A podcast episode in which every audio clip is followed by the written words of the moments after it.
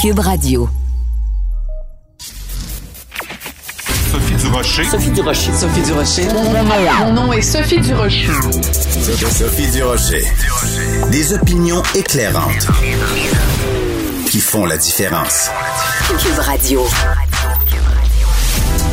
Bonjour tout le monde, très contente de vous retrouver aujourd'hui, mercredi, bien sûr avec ces excellentes nouvelles, euh, en particulier bien sûr euh, la réouverture des salles de spectacle, des théâtres euh, dans les zones rouges à partir du 26 mars. Donc on peut évidemment dire enfin, enfin, enfin, mais on peut aussi dire comment ça se fait que ça a pris autant de temps alors qu'on sait pertinemment maintenant grâce à des avis écrits qui ont été euh, divulgués, qui ont été rendus publics, que euh, la santé publique recommandait depuis un bon moment euh, que ces lieux-là pouvaient être ouverts.